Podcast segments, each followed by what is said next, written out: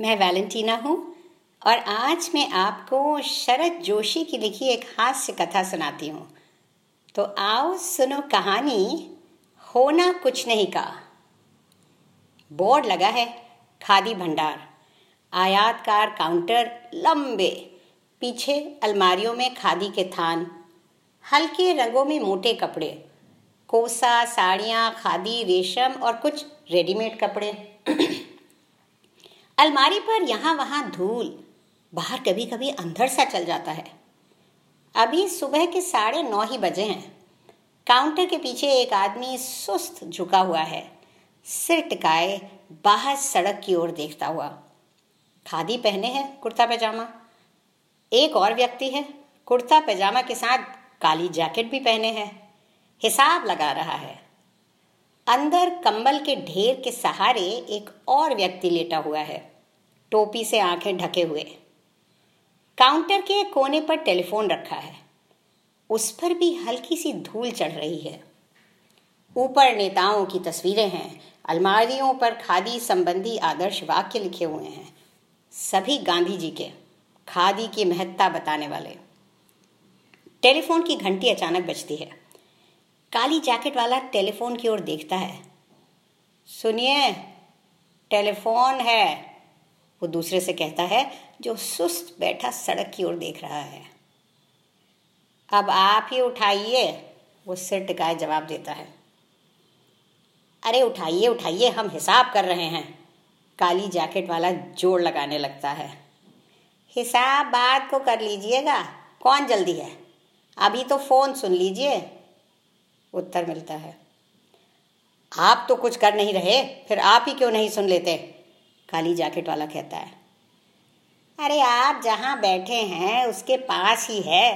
हाथ बढ़ाएँगे तो सुन लेंगे। हम यहाँ दूर बैठे हैं। सुस्त व्यक्ति सड़क से बिना नज़र हटाए बोलता रहता है। सवाल दूर पास का नहीं है। हम हिसाब कर रहे हैं। यहाँ से ध्यान नहीं तोड़ सकते। आप कुछ नहीं कर रहे। आप टेलीफोन पर जवाब दे सकते हैं। काली जैकेट वाले ने उसे इस बार स्पष्ट समझाया। प्रश्न ये नहीं है, हम उठ भी सकते हैं। पर सोचते हैं, कोई ज़रूरी फ़ोन हो तो आप ही उचित उत्तर दे सकेंगे। अब उठ भी जाइए, घंटी बज रही है, जवाब दे दीजिए। इस पर दूसरे व्यक्ति ने सड़क से नज़रें हटाकर उसकी ओर देखा और कहा, क्या जवाब देना है? अरे, जब फ़ोन सुनिएगा तभी ना कहिएगा कि क्या जवाब होगा। अभी से कोई कैसे बता सकता है? इस पर वो सुस्ती से गंभीर चेहरा लिए फ़ोन की तरफ़ बढ़ा और उसे उठाने के पहले काली जैकेट वाले से बोला, हम समझे शायद आप जानते हो। हेलो? हेलो? हाँ हाँ हाँ बोल रहे हैं खादी भंडार से। खादी भंडार। हाँ हाँ। क्या कहा? कपड़ा चाहिए? तो यहाँ कपड़ा ही तो बिकता है, और क्या? आइए और ले जाइए। जी हाँ हाँ जी। कहाँ से बोल रहे हैं? थिएटर से? अरे, थिएटर का भी कपड़ा है। पर्दा उर्दा लगाना है क्या? शौक से लगाइए। रंगीन कपड़ा है छापादार। जौन रंग का कपड़ा चाहिए तौन रंग का कपड़ा ले लीजिए। या यूँ तो रंगवा लीजिए। थिएटर का कपड़ा तो बहुत है। क्या कहा? ऑपरेशन थिएटर से बोल रहे हैं? कहाँ लगा ये थिएटर आपका, है? Operation theatre? अरे हम देखेंगे। अरे ऐसी क्या बात है साहेब? हैं?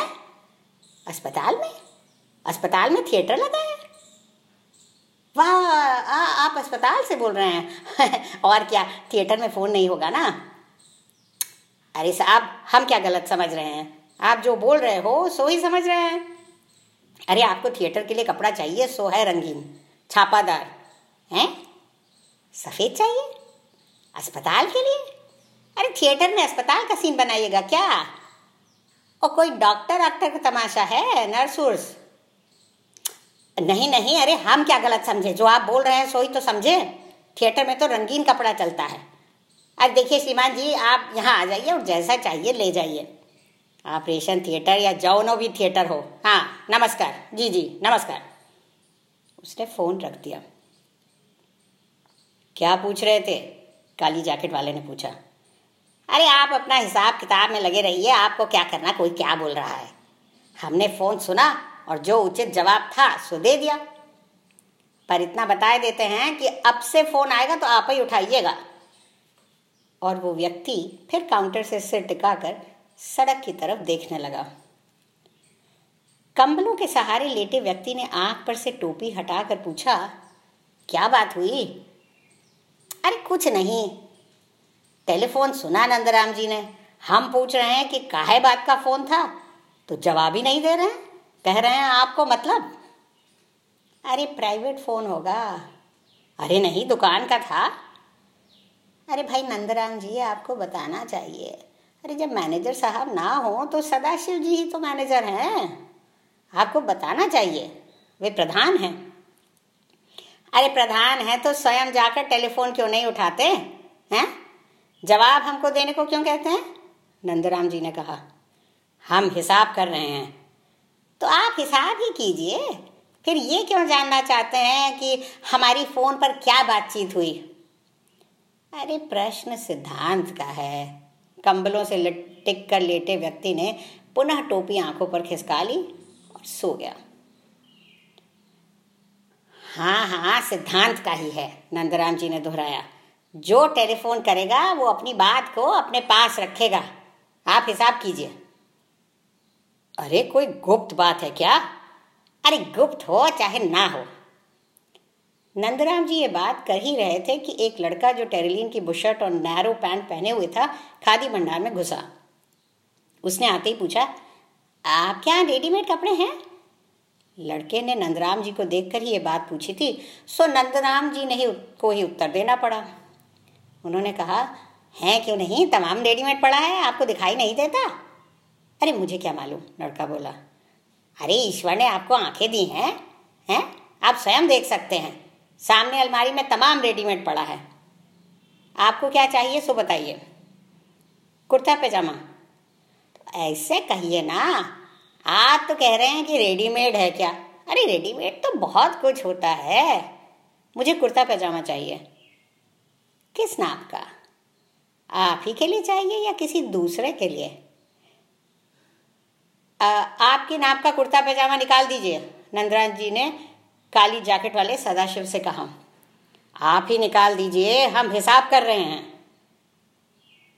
हाँ भाई, सदाशिव जी ने गंभीर होकर कहा, हिसाब ज़रा बड़ा है। अरे सो तो हम नहीं जानते। हम तो ये देखते हैं कि जो ग्राहक आए तो आप हिसाब कर रहे हैं, और जो कोई फ़ोन आए तो आप हिसाब कर रहे हैं।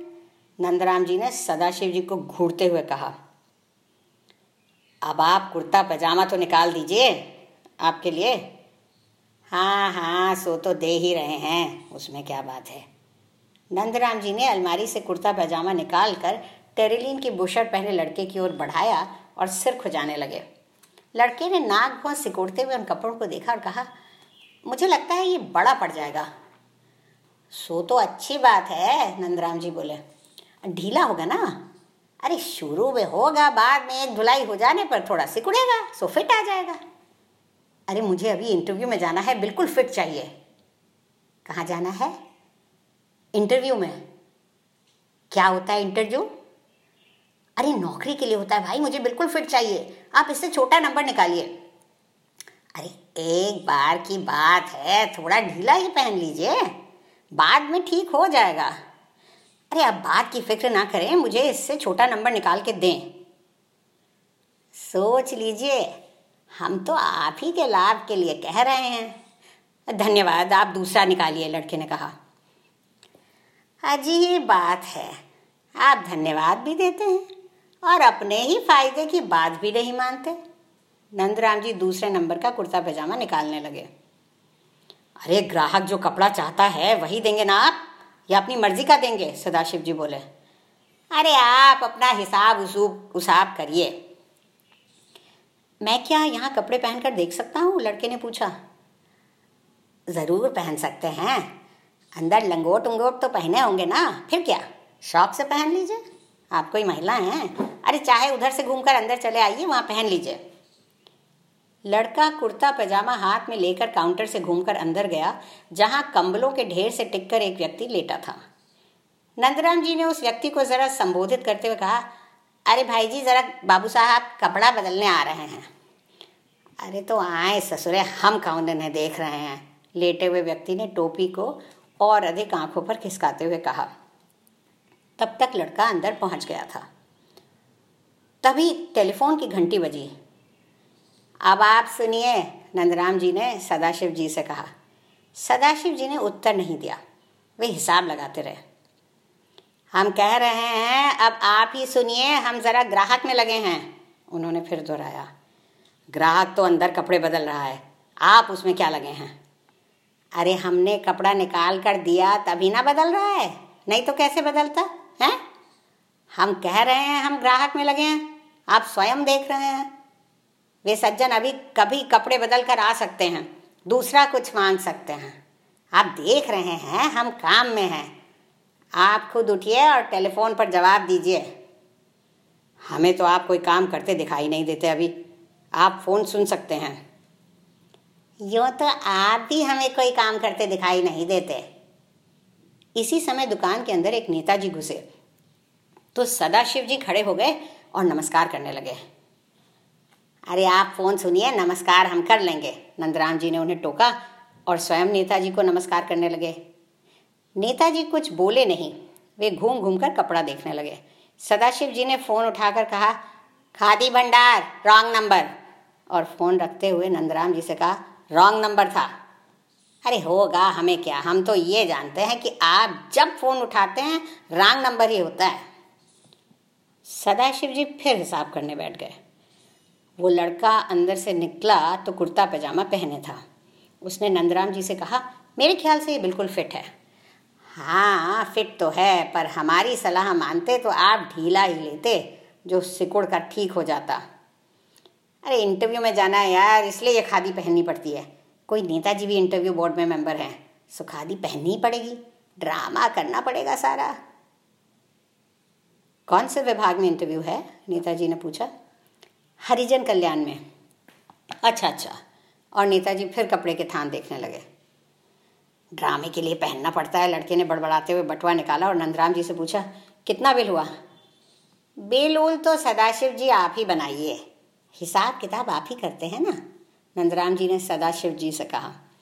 सदाशिव जी कुछ बोले नहीं। उन्होंने बिल बुक पास खींची और दाम लिखने लगे। लड़का दाम चुकाकर तेज़ी से चला गया। अजीब बात है। कुछ देर पहले कोई सज्जन फ़ोन पर थिएटर के लिए खादी का कपड़ा मांग रहे थे और अब ये सज्जन कह रहे हैं, ड्रामे के लिए खादी पहननी पड़ रही है। नंदराम जी सड़क की ओर देखते हुए बोले, हम सब जानते हैं, हमारे विभाग में नौकरी के लिए आया है। मैं तो खुद बैठूँगा इंटरव्यू बोर्ड में। मुझे ही कह रहा था कि एक नेताजी हैं जिनके कारण खादी पहननी पड़ेगी मुझे जानता नहीं। जब इंटरव्यू में मुझे देखेगा तो चौंक जाएगा, नेताजी ने हंसकर कहा हैं? तो क्या आप उसे नौकरी में नहीं लेंगे? अरे, नौकरी में क्यों नहीं लेंगे? सामने ही खादी पहन कर गया तो क्या हुआ?